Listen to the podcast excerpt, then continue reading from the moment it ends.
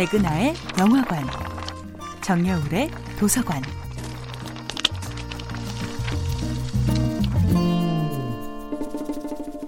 안녕하세요. 여러분들과 쉽고 재미있는 영화 이야기를 나누고 있는 배우연구소 소장 백은하입니다.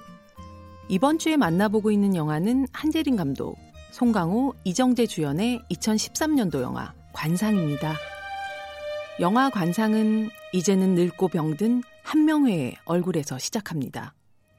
수양을 도와 영모를 성공시켰던 그에게 관상쟁이 내경은 당신 목이 잘릴 발자요 라는 저주 같은 운명을 이야기합니다.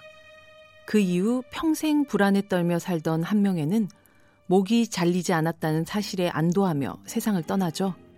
하지만 17년 후 결국 무덤에서 꺼내져 시체의 몸으로 목이 잘리는 부관 참시에 처해지게 됩니다. 관상가 내경은 자신의 아들 진형이 벼슬에 오르면 화를 당한 상이라는 것을 알고 보호하려 하는데요. 하지만 아들은 이름까지 바꾸어 과거를 치르고 장원 급제까지 해서 결국 궁으로 들어오죠. 과거 준비를 할 때 무엇이 가장 어려웠냐는 시험관의 질문에 진영은 운명에 체념하지 않는 것이라고 답합니다. 그러나 운명과 맞서려 했던 진영은 결국 아버지의 예언대로 화를 면치 못하고 광화문 육조거리에서 수양이 쏜 화살에 맞아 생을 마감합니다. 운명이란 있는 것일까요? 그리고 그것을 거스를 수는 없는 것일까요? 아들이 죽고 다시 고향으로 내려온 내경은 자신을 찾아온 한 명에게 이렇게 말합니다. 난 사람의 얼굴을 봤을 뿐 시대의 모습을 보지 못했어. 시시각각 변하는 파도만 본 격이지. 바람을 보아야 하는데. 파도를 만드는 건 바람인데 말이요. 그렇다면 자신들의 영모를 아무도 막을 수 없었을 거라는 한 명의 반문에 이렇게 답하죠. 당신들은 그저 높은 파도를 잠시 탔을 뿐이요.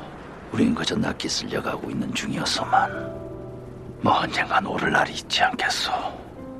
높이 오른 파도가 언젠간 부서지듯이 말이요. 2020년 우리는 모두 각자의 바다 위에서 새로운 항해를 시작했습니다. 부디 작게 바뀌고 움직이는 파도가 아니라 그 파도를 만들어내는 바람의 방향을 보는 한 해가 되시길 바랍니다. 운명을 바꿀 수 없을지라도 결국 다다르는 종착지는 변함이 없을지라도 거기까지 가는 풍경은 꽤나 다를 테니까요. 백은하의 영화관이었습니다.